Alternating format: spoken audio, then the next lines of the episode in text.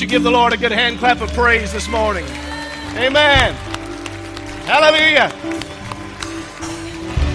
How many of you, that's your desire this morning, that you want the Lord to show us your glory this morning? Amen.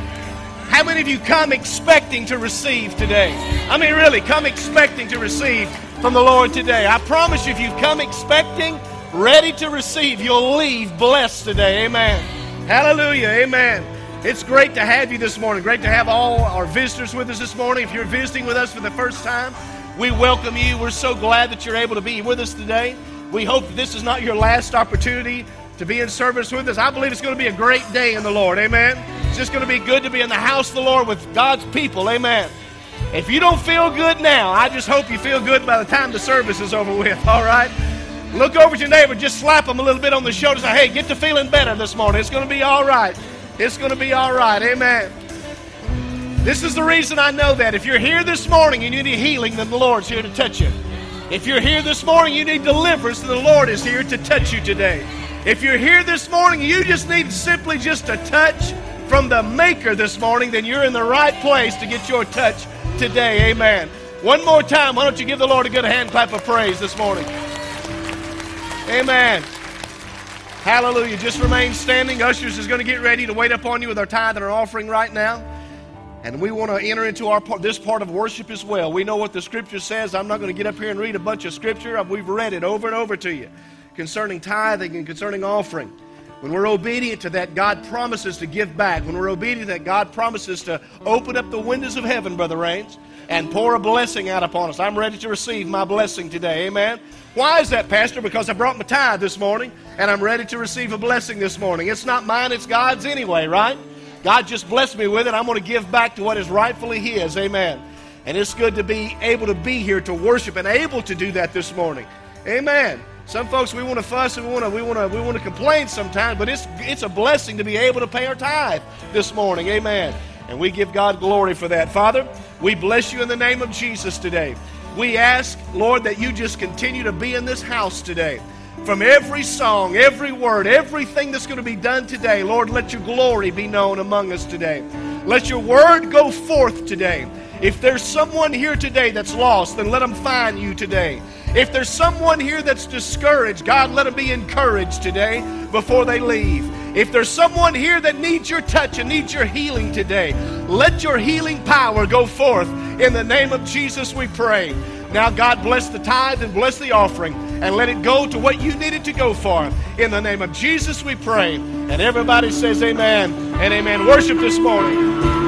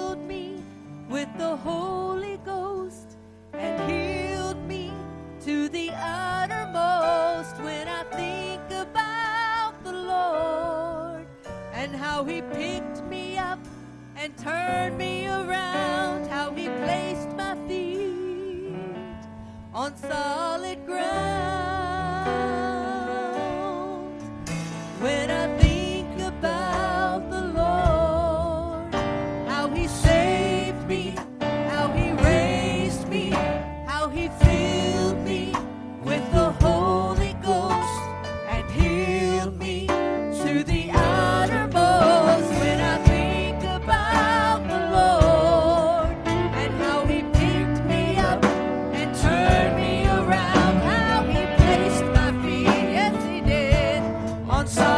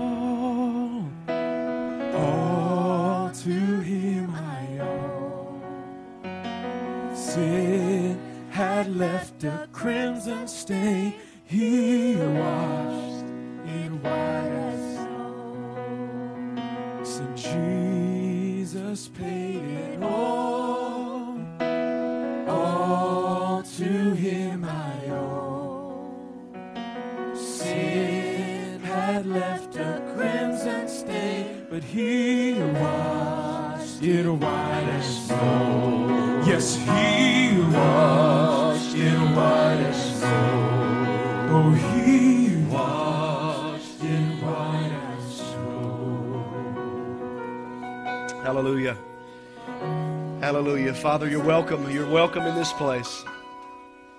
We welcome you today. We welcome you, Father.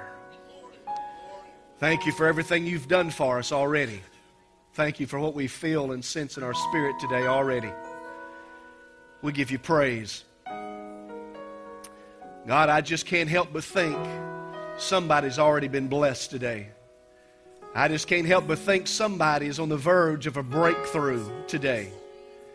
Just can't help but think, Lord, that your presence is here. And when your presence is here, somebody's going to be changed today. Hallelujah.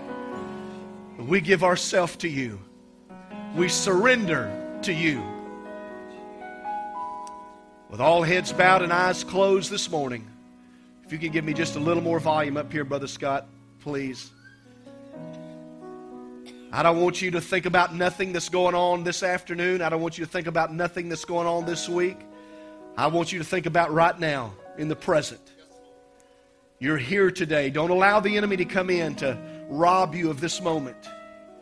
You're here today for a divine appointment with the Father today. You're here today for a divine move today. He's ready. And He's up to you now to make the move. And in your heart, in your spirit today, I want you to begin speaking softly to the Lord this morning and say, Lord, I'm open. Lord, I'm open today to receive whatever you want to give me. I'm open. I'm surrender my heart to you today. Father, let me put everything aside. Let me get all my problems. Let me get all of my circumstances. Let me get all of my things that's bogging me down. Let them let me push it aside and let me receive you right now at this moment. You come in and you fix it. You come in and you take care of it. You come in. You deliver in the name of Jesus right now. In the name of Jesus we pray.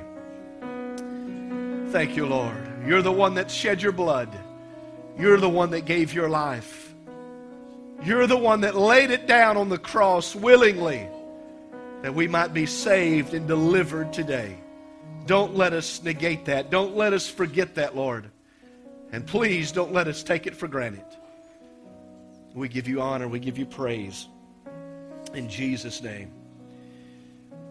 While you remain standing and while they're playing softly, I want you to turn to 2 Samuel chapter 9.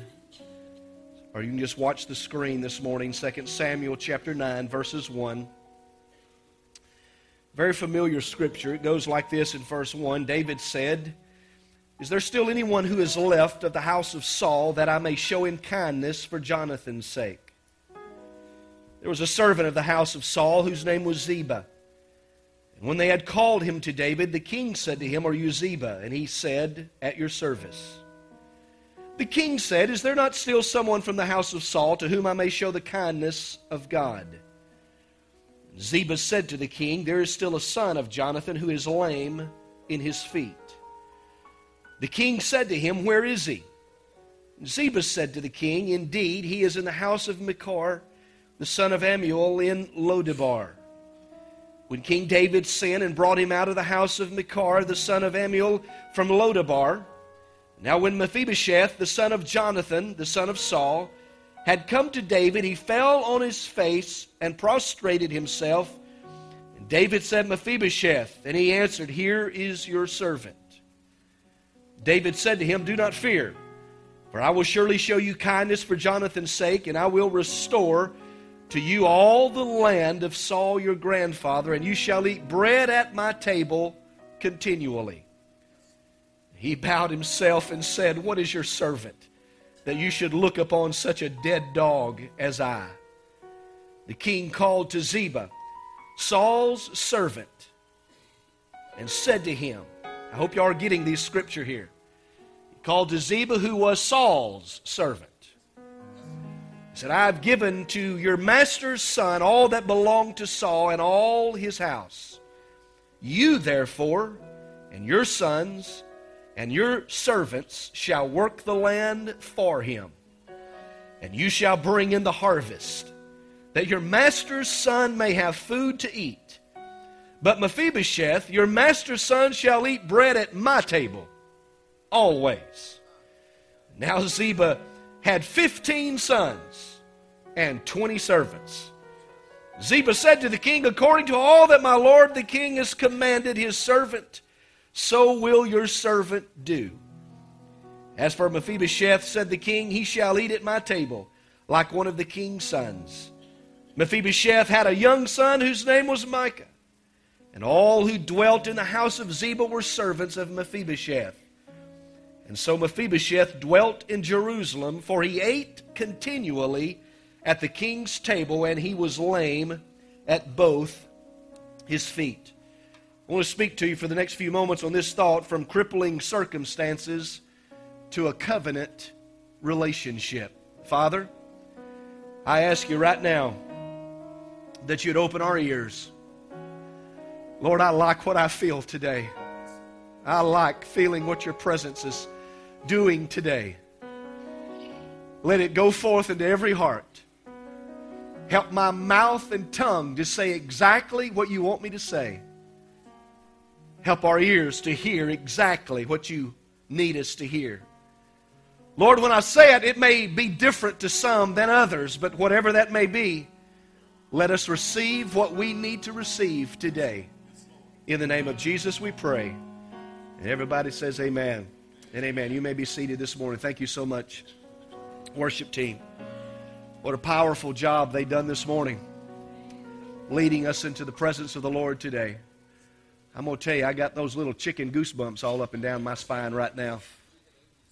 Amen. I'm not just saying that, I do. I feel, Sister Jeanette, His presence in this house today. Hallelujah. Right now, after church. Let's do that after. Thank you. Um, verse 3 in 2 Samuel chapter 9. Don't let me forget it, Vonda. 2 Samuel chapter 9, the king said, Is there still not anyone left of the house of Saul? Many of you know the story of King Saul and know the story of Jonathan and David and how close Jonathan and David was. Many of you know the story of how Saul, uh, you know, got after David, for a lack of better words, and was basically going to try to kill him.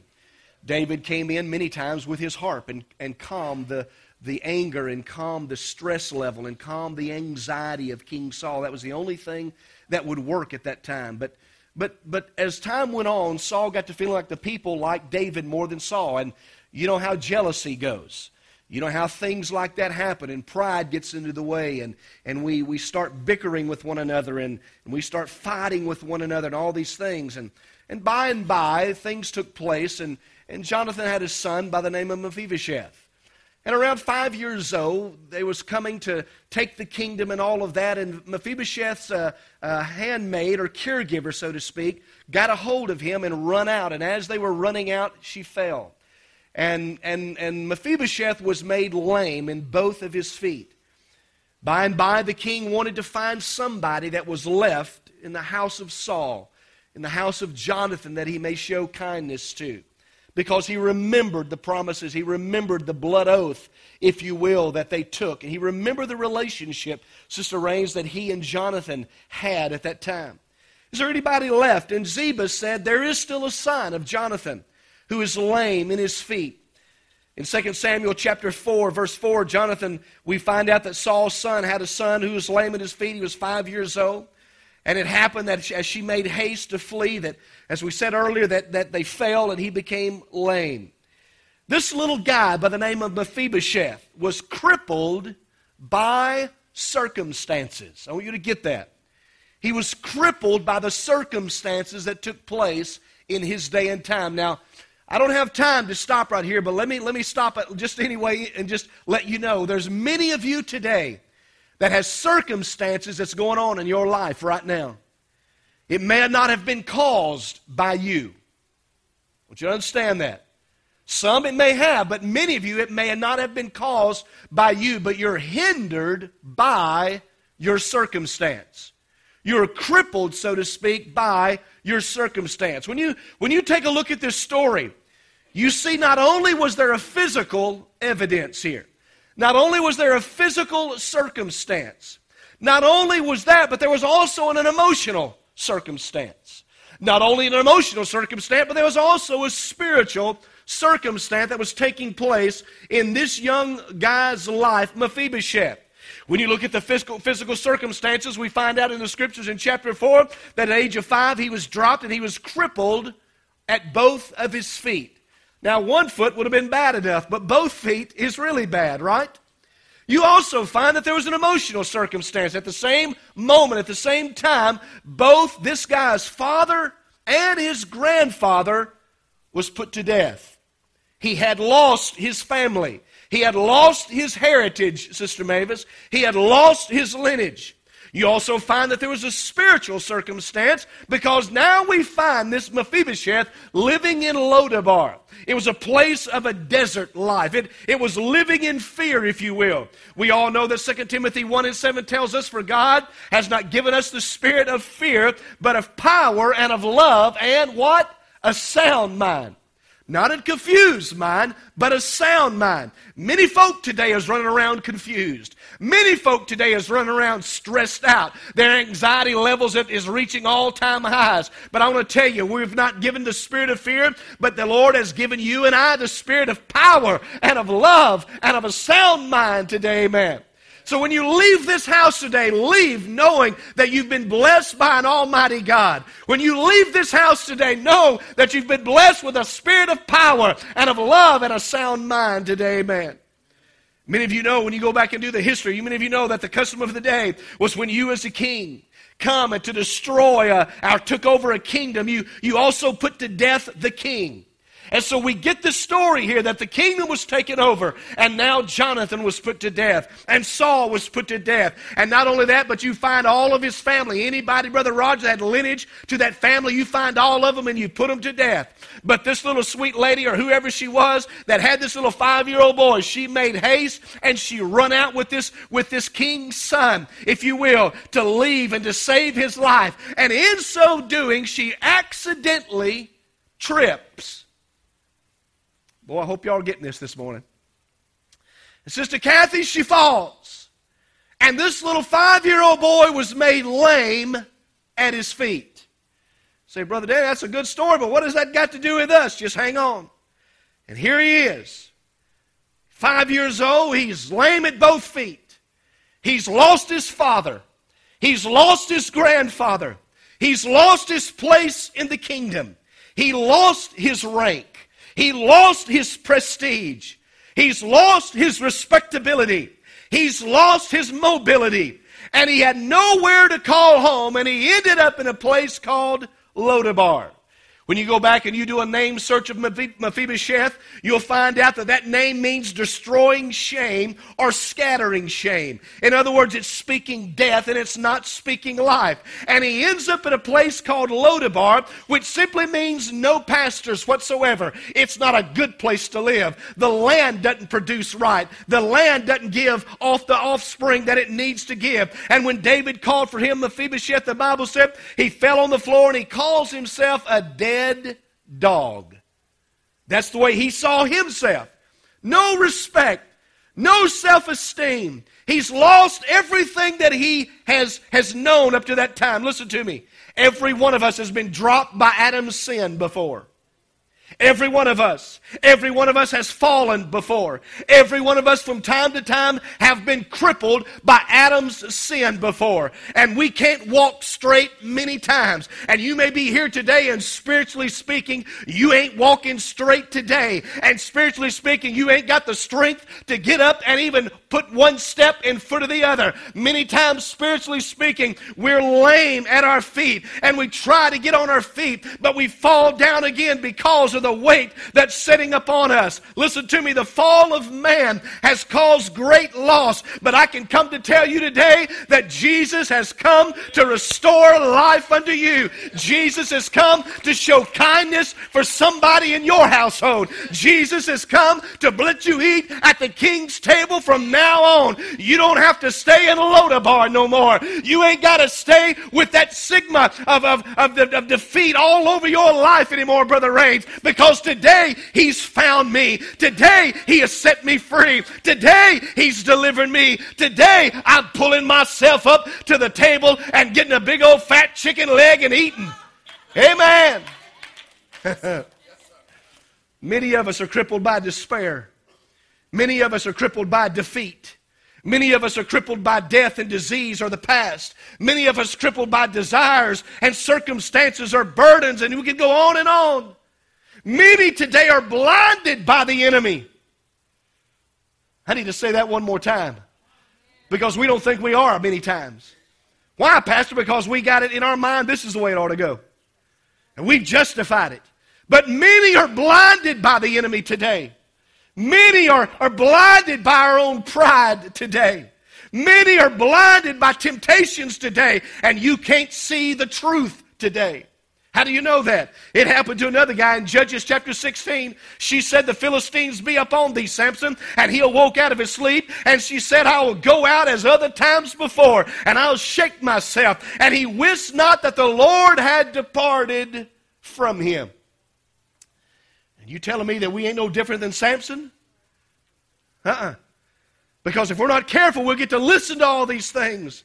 And we'll think that we'll go out and we'll do as before. It's not bothering anybody. It's not offending anybody. I've not hurt anybody. It's just me and, and me and God and, and, and, what, and, and what everybody else don't know ain't going to hurt them. I'll tell you, it does hurt at times. And Samson went out and he shook himself, brother, brother Sam, and he did not even know that God was not even there. David said, Is there anybody left in the house of Saul that I may show him kindness for Jonathan's sake? It literally means the kindness of God the kindness of God or the blessing of the Lord. When you go back to Genesis chapter 12, verse 1 and 3, giving you a little history lesson here, the Bible says, Now the Lord said to Abram, Get out of your country, from your family, and from your father's house to a land I will show you. I'll make you a great nation, and I'll bless you, and I'll make your name great, and you shall be a blessing. I will bless those who bless you, and I'll curse him who curses you. And in you all the families of the earth shall be blessed. Amen. Do you understand? Ever, ever think about how hard it was for this guy to listen to what the Lord said? I've got to get out of my own land. I've got to get out of my own country. I've got to get away from those things, Brother Keith, that, that I'm used to every day. Every one of us, when we get up every morning, we're comfortable in our own setting, right? We're comfortable in our own home. I mean, I love vacation time, and we've got some vacationers back this morning, and, I love free time, and I love getting away. But, Brother Rains, when that time is over, I love getting back to the house. I love getting back in my bed. I love getting back in my chair. They ain't nothing like living at the house. Amen. They ain't nothing like just settling down. I can take my suit clothes off and put my old short pants on and my old holey t shirt, giving you a mental picture this morning, and I can be comfortable in my own skin, if you will. You understand? And this guy, the Lord said, Get out of your country. Get out of there, and I'm going to make you a blessing. Not only am I going to make you a blessing, you will be blessed and everything you touch is going to be blessed. I'll, cur- I'll bless those that bless you, and I'll curse those that curse you. And in, all, in you, all the families of the earth shall be blessed. What you talking about, Pastor? In that blessing, you need to understand prosperity will come. In that blessing, you got to know that freedom will come. In that blessing, you got to know happiness will return. In that blessing, there's an increase of favor that's going to be on your life. You'll be able to push forward and not feel defeated. Amen. You'll be able to break out and not feel like you're bound up. Well, somebody give the Lord hand clap this morning. In that blessing this morning, you'll be able to go over the top. You're not going to feel like you're underneath because of the blessing of Almighty God. What in the world's that got to do with David and Mephibosheth? Listen, the Lord way back yonder, Brother Roger, promised the blessing. Do you not know that you're part of Abraham's covenant? You're part of the covenant of Abraham that God made with Abraham. I'm not saying a promise. I'm saying a covenant. I'm going to go a little somewhere in a little bit about this covenant thing that we, we won't talk about a whole lot. But there's something more binding in a covenant than a promise. Promises are made to be broken. Right? That's the old cliche. And many times they are broken. But you better not break a covenant. There's something a little different about a covenant. We're going to talk about that in just a little bit. In that blessing. Psalms 35 and 27 says this The Lord, let the Lord be magnified, who has pleasure in the prosperity of his servant. In that blessing, we're told that abundance is going to be there. John 10 and 10 tells us the thief does not come to except to steal, kill, and to destroy, but I have come that you may have life and that you may have it more Everybody say more. more. Say it one more time. More. more. Let's do it one more time. More. More than enough. More abundant. More of everything in that blessing. What does that mean? It means blessing is going to be thick around your house. it means blessing is going to be abounding at your house. It means blessing is going to be crammed full at your house. Amen. Some of y'all, I'm not going to, I'm not going to talk about it, but some of y'all got a favorite food, right? And you go to the bar, uh, whether, whether it's a restaurant or at your house or whatever, and you got that favorite food, you're going to cram it full in that little pocket or whatever because you like it, right? Dad likes banana pudding. Others of you like this or you like that. You're going to cram that full because you know. Sister Sue used to make banana pudding. Sister Sue, I'm giving you a little, little insight this morning. We used to make banana pudding sometimes for us men's uh, fellowship. Can I tell you, Sister Sue, that when we got out there, we had to watch Daddy and Wendell because if Daddy and Wendell got to the, where's Wendell at? He ain't even in here. When, when Daddy and Wendell got to the banana pudding first, there ain't nothing left for the rest of us guys because they got that bowl and they crammed full that banana pudding in that bowl. And we started having to hide that stuff so they wouldn't be the first one to get it. Because they enjoyed it. We're going to tell you the blessing that God is going to be in your life is going to be packed full. It's going to be crammed full. It's going to be intense. It's simply going to be more than enough. Amen. More than enough. In that blessing, not only will abundance come, a restoration will come. What are you talking about? I'm talking about inheritance, place.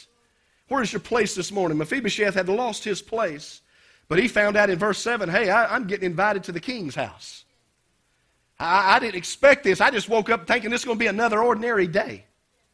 I, I, I woke up this morning thinking I'm just going to have to have the help that I've been getting from my, from my son and my family and all these things. it's just going to be another ordinary day, but all of a sudden, here comes a king's servant. And he's wanting me to come to his house. Now you got to understand, my dad was killed. My grandfather was killed. Why does he want me to come? I'm part of that family too. Maybe he wants to put me to death. Maybe he wants to finally get rid of all that lineage of that household of Saul. I'm the last one. Maybe, maybe he wants to bring me and my son and my family or whatever's left in my house and kill us too, so he ain't got no problem with us anymore. Just wipe us off the face of the earth. You got to understand, that would have been a thought I would have had. And you may have had that too. But in that blessing comes restoration. He found out that what place that he had lost, he's going to regain his place, amen, of inheritance. In verse 10, not only that, that blessing is going to come and you're going to regain the position that maybe you had or the lordship, uh, the title that, that they have given you in verse 10. In verse 11, not only that, you'll find out that you're not only just an old lame duck, you're a king's son still. And you've got a purpose for existing. You've got a purpose for living. In verse 13, the Bible says Mephibosheth dwelt in Jerusalem and he ate continually at the king's table and he was lame in both feet. Can I come by to tell you tonight, church, that step out of your condition today. I don't know what your condition is, but step out of your condition today and step into the position that God has got you on today. Step into that position of the road and the place that God wants you to walk today. Amen. God doesn't want his people to be living like beggars when we're supposed to be living like a king. Amen. Potential is released when you're in the right position. Your potential is released when you're at the right place of where God wants you to be. Now, listen to me. This is a problem that we have. So often, I said just a few minutes ago, we've lost sight of really where God wants us because we've accepted who we are. We've justified some things in our life. We've justified actions, Brother Roger, that maybe we shouldn't have done. We've justified our lifestyle that that it goes against the Word of God and, and we're not making it right with Him. And we're just going by and we're just doing and we're just living because, hey, everything's okay. I feel pretty good. Well, can I tell you, sin does feel pretty good for a while. What, Pastor? You're supposed to be preaching against sin. Let me see a show of hands. How many, how many would agree with me that sin does feel good for a while? Half of you, the rest of you lying. Yeah, it does. But it ain't going to stay that way. Sin will destroy, sin will mess up, sin will take you places you don't want to go. Sin will cost you things that you don't want to pay. It'll create havoc in your life. It'll create decisions in your life that you wish you have never made because sin will do that. He comes to rob, steal, kill, and destroy. But potential in you is released when you make it right with God and get things right. David said, Where is he? Where is he? Where is this guy by the name of Mephibosheth? I've come to tell you, God is saying today, Where is he? God is saying, Where is she today? God has placed a position and a purpose in our heart today. And what He's wanting us to do today is simply come to the table and eat at the King's table today. Amen. Song of Solomon, chapter 2, verse 4 says this He brought me to the banqueting table. His banner over me is love. Sustain me with cakes of raisins. Refresh me with apples, for I am lovesick. Not trying to preach a marriage sermon this morning. That's a good scripture right there. He brought me to the banqueting house. His banner over me, His love. He has a place at the table for you this morning. Well, when I get to the table, Pastor, what's going to be there? Favor's going to be there. Favor is going to be at the table. Feasting is going to be at the table. Fellowship is going to be at the table. Amen. Romans 8 and 15 says, For you did not receive the spirit of bondage again to fear, but you received the spirit of adoption by whom we cry out, Abba, Father. The Spirit Himself bears witness with our spirit that we are the children of God. And if children, then we are heirs, Sister Lawson, heirs of God and joint heirs with Christ. If indeed we suffer with Him, that we may also be glorified with him. Can I tell you, my partner today is Jesus Christ. I ain't got no better partner than him. He walks with me and he talks with me. He listens to me. He prays for me. He lays his hands upon me. He touches me. He strengthens me. He's for me. He ain't against me today. Amen. Hallelujah. I'm tired of my crippling circumstance. I need to move to a covenant relationship. It's there. We've just got to make the move. We've got to make the move. Now, listen, many of you have moved before. Moving's not fun sometimes. One of the hardest moves Karen and I done when we moved across the street over at Cherry Street. We lived in a little house that, that Larry, you and Eloise used to live in. I think the church bought that house, and Karen and I moved in there when we, when we got married. And while we were living there, we built, me and Dad built a duplex across the street, just across the street. I mean, it just across the street. But that was one of the hardest moves I ever moved. Why is that? I don't know why, other than you pick everything up and you just walk across the street with it. And then you go back and you get another handload of bag and you walk back across the street.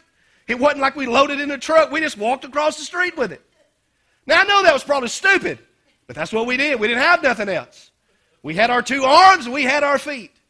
My point I want to make to you there's sometimes that moving is difficult. Hold on now. Because there's things I don't want to give up. There's things I don't want to do without. There's things I feel like I can't live without. And I don't want to let go of those items. I don't want to let go of those things because right now they're, they've attached themselves to me. Right now, I feel like I, you know, I've got to have those tangible material things in my life to exist. I've got to have my prestige. I've got to have my pride. I've got to have my bank account. I've got to have my friends, no matter who they are. Uh oh. And the Lord wants us to move that we may be glorified together. You and I, we may have been in a crippling circumstances when we got here this morning. But I'll tell you, I've made up my mind I'm not staying there. I'm not going to stay there. I need to move into a covenant relationship. I want to show you something that, I, that we very rarely preach. 1 Samuel chapter 18, verses 3 and 4. Jonathan, the Bible says Jonathan made a covenant with David. Everybody say covenant because he loved him as himself. He loved him as himself. The Bible says Jonathan took off the robe he was wearing and he gave it to David along with his tunic. And even his sword, even his bow, and even his belt. Why did he do that, Pastor? The custom of the day was if you want to join forces with someone, if you want to be blood brothers, so to speak, you want to form a covenant relationship, you would offer those things.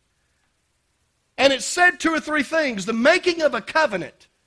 And listen to me, moms and dads and husbands and wives. This goes back to us and our relationship with one another and our marriage with one another. Sometimes we promise this I promise to, for better, for worse, for richer, for poor, in sickness and health. But about 10 years, 15 years down the road, I'm tired of you being sick. About 10, 15 years down the road, you ain't got no money no more. About 10, 15 years down the road, you don't look like you used to look. You've put on a few pounds. Your hair's turning gray or it's turning loose. You got wrinkles in your face. And you don't talk to me the same way like you used to talk to me when we were dating. When we were dating, you used to send me flowers. Now you just give me a hard time. When we were dating, you used to put a card every now and then and maybe write a note with a soap bar on the, on the mirror. Now all I get is a smell in the bathroom.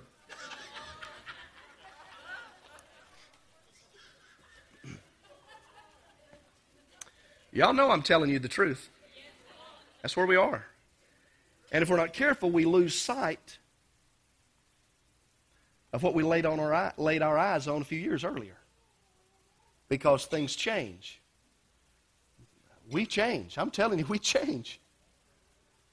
Go back into your wedding day. I looked at mine and Karen's wedding picture a few days ago. Actually, I think David Weinrich put it on there at our anniversary. You found it somehow. I don't know how you found that. But anyway, I looked at that picture and said, Who are those people? I didn't recognize those people anymore because we had changed so much. We were so young. I was skinty. I had hair. Karen, she looked good still. I'm wising up in my old age. Things changed. But look here.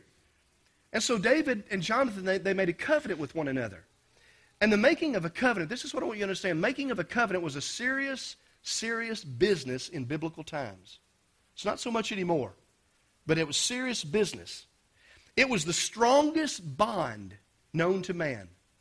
Both businesses and, and personal application, even, depending on who it was, they extended not only to them people, but also to the descendants of the two that made the covenant. It just stepped down from family generation to generation. A covenant was solemnized by a great ceremony. It was put together by this great ritual. First of all, the Bible talks about this in Genesis chapter 15. Several animals were cut in half, and they were arranged along a path. Their purpose was to symbolize the penalty for breaking the covenant. Two men entering into the covenant relationship, they walked between and around the animal parts in a figure eight. Did they really do that, Pastor? That's what Genesis tells us. To form this covenant. An eight on its side is the symbol for infinity. It continues on and on and on and on.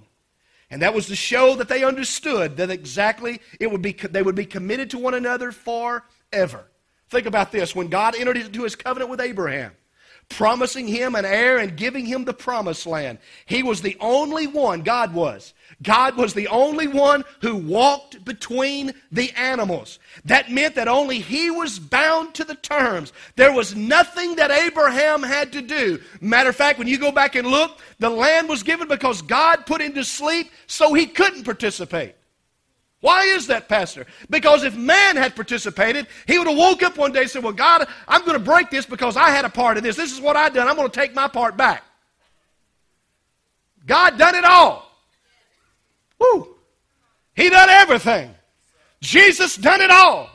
He's the one that paid the price. You didn't pay it. He's the one that hung on the cross. You didn't hang there. He's the one that shed his blood. You didn't shed a drop for you. Sometimes we think we do, but we ain't done nothing. Jesus done it all.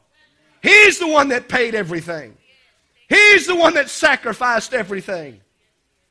There was nothing Abraham could do. God put him to sleep. And so this land was given to Abraham and his descendants unconditionally that would go on and on and on and on and on and on, Sister Marilyn, till even today that we're here today. We're part of the Abrahamic covenant. We're still receiving the same blessing. We're still part of that covenant relationship with Almighty God. Hallelujah. We still can receive the blessing that God promised to Abraham. Every step we put, God says, I'm there with you. Every step I take, I know that He's with me. Every breath I breathe, I know that I'm breathing the breath of God that He places in my life.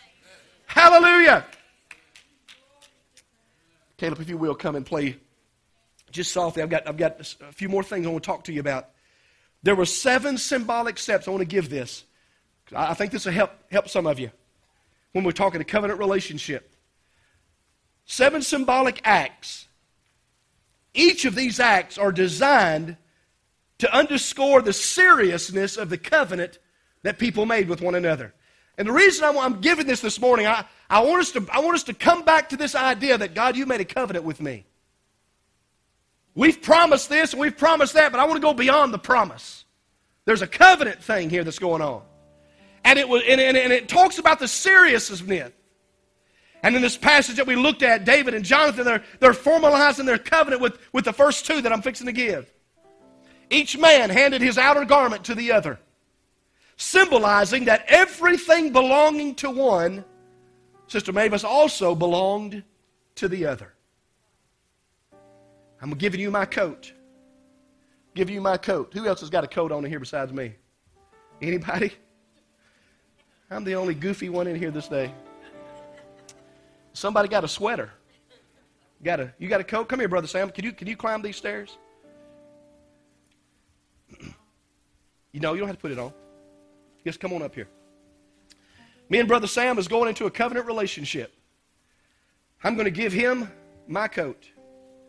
What size you wear? Don't matter. See if you can wear that. Woo.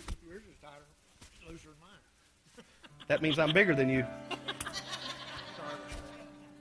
Okay. Now, this is embarrassing. mine wouldn't, wouldn't die, remember? yeah. Don't lose the point.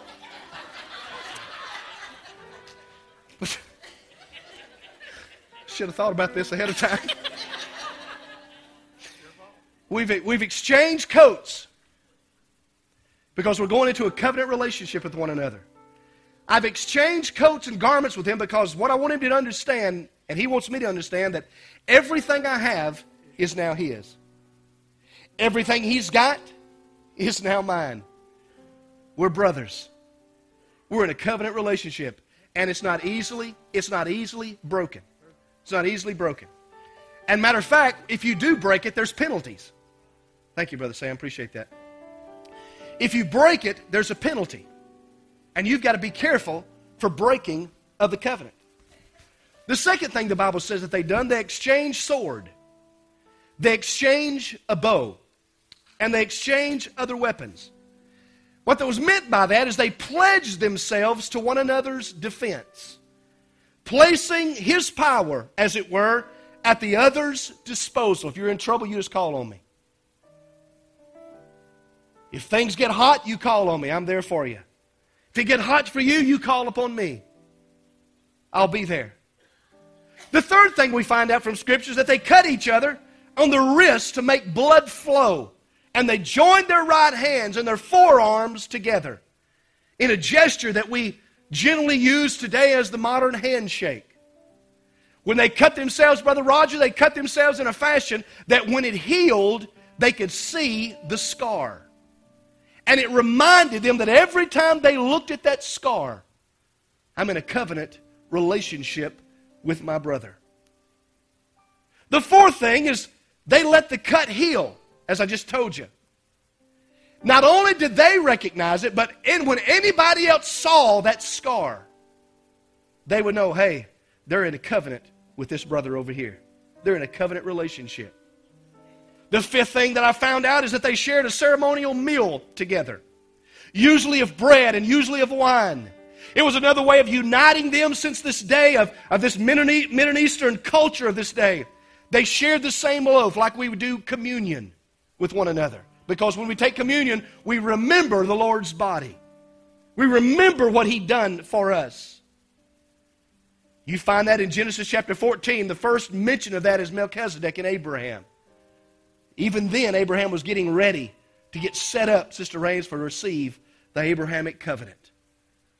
The other thing is still another way that they took part of this, similar that the bride takes the name of the groom in our culture. When God entered into a covenant with Abram, he changed his name to Abraham. Now think about this. When he changed his name to Abraham, it requires us to exhale when we speak his name, and the exhaled breath symbolizes the Ruach Spirit of mighty God, of God Jehovah, or Elohim. And finally, they built a monument or a memorial to the ceremony. This could be something as simple as a pile of stones, or either a complex uh, uh, stack of stones or, or a forest or whatever the case may be of wood that they, that they cut down, just as Jacob and Laban formed their covenant in Genesis chapter 30. And they went through this ceremony because their lives depended on their covenant partners. Their lives depended on their covenant partners. There could be no doubt in their minds as to each other's reliability that if I call upon you, you will be there. Now, listen to me. In closing today, many of us today are in crippling circumstances. We're dealing with things right now that you think nobody else knows about, and they may not, except you and God. You're making decisions now. Nobody else knows about those decisions except for you of what your future is going to be. Some of you may be here this morning and you're contemplating suicide.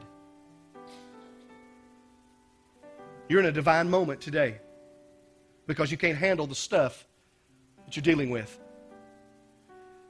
Some of you here this morning, you may be thinking, I'm leaving, I'm gone, I'm getting out of this place, I'm getting out of this city. You're in a divine moment today. I'm tired of my lifestyle. I'm tired of the way I feel.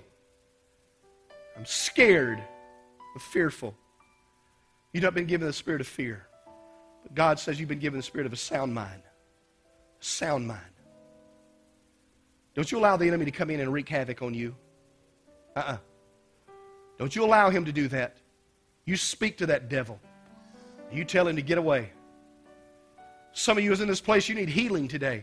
Don't you listen to him that he tells you that you can't be healed. Marilyn, you can be healed. You can be. You know it. You can be healed. There's many of you that you know you can be healed. Don't listen to that. Don't listen to the naysayer. Don't listen to what they tell you. Well, you just gotta you just gotta learn to live with that. No, you don't. Well, Pastor, this is my life and this is my marriage. So what? You ain't gotta live like that. It can be better. It can be sweeter. Sweeter, sweeter as the days go by. Your walk with God can be better. It can. It can. But you've got to realize that I'm in a crippling circumstance, and Brother David, I've got to pick myself up and I've got to move to a covenant relationship with Almighty God. Mephibosheth was out in Lodabar, a place of nothingness, a place of barrenness, a place of no pastures, no life whatsoever, no growth whatsoever. Ziba came and said, Hey, king's looking for you. Now, if I was Mephibosheth, I'd have been a little scared. But somehow or another, they brought this young man to the king. David said, Are you Mephibosheth? And he said, At your service. Just want to let you know I'm David. Probably didn't have to tell him that, but he knew it. Now, I don't know what all they talked about, but in my mind, Brother Adam, I can just imagine say, hey, just want to let you know that me and your dad, we was just like this. Me and your dad, we done a lot of things together. Your dad saved me from your grandfather many times when he was wanting to kill me. Me and your dad stayed out all night together before, just laughing and cutting up and hunting, just spending time Matter of fact, me and your dad, we, we made a covenant with one another one day. And we shared garments, and he gave me his bow and all of the things symbolizing to me that whatever I have need of, he, it's there at, his, at my disposal. Me and your dad was tight. And I found out the other day that you were still around. I just want to let you know, Mephibosheth, you ain't got to be afraid no more. I want to show you God's kindness. I want to show you my kindness. I'm not here to hurt you. I'm not here to kill you. I'm not here to break you. I'm not here anymore to destroy your family. As a matter of fact, Ziba, you took care of Saul and all his family. And so now I want you, and I want your sons, and I want all of your servants who used to take care of his grandfather. I want you to take care of this guy right now. Matter of fact, not only do I want you to make sure that he gets his clothes on every day and he gets a bath, I want you to go out and tend to his fields. I want you to plow them up, pull out the weeds, pull out those stuff that, that couldn't, that, that's there that, that, that would stop the harvest, make the harvest grow so that his family will be able to eat from now on. But for Mephibosheth, you don't want you to worry about anything because from now on, you're going to sit at my table. You're going to eat. I'm talking to somebody today. The Lord's talking to you from now on. If you'll just listen to Him, I want you to sit at my table from now on. You can pull yourself up anytime. I've told y'all, I've told y'all over and over again at my mom and dad's house, I don't ask anymore when I walk in and I want something. I just go and get it. Why? Because that's mom and daddy. It's so such a wonderful picture. Brother Keith, I don't ask if she's got a dessert there. If I want it, I'll go get a piece. Now, she may tell me, don't eat it because it's for something else, but I'm to go get a piece. I went over there yesterday. She said, hey, you need any cucumbers? Yep.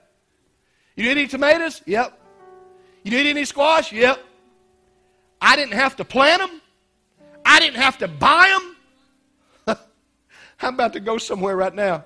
All I did is go up and receive the harvest because mama offered it to me. Daddy offered it to me.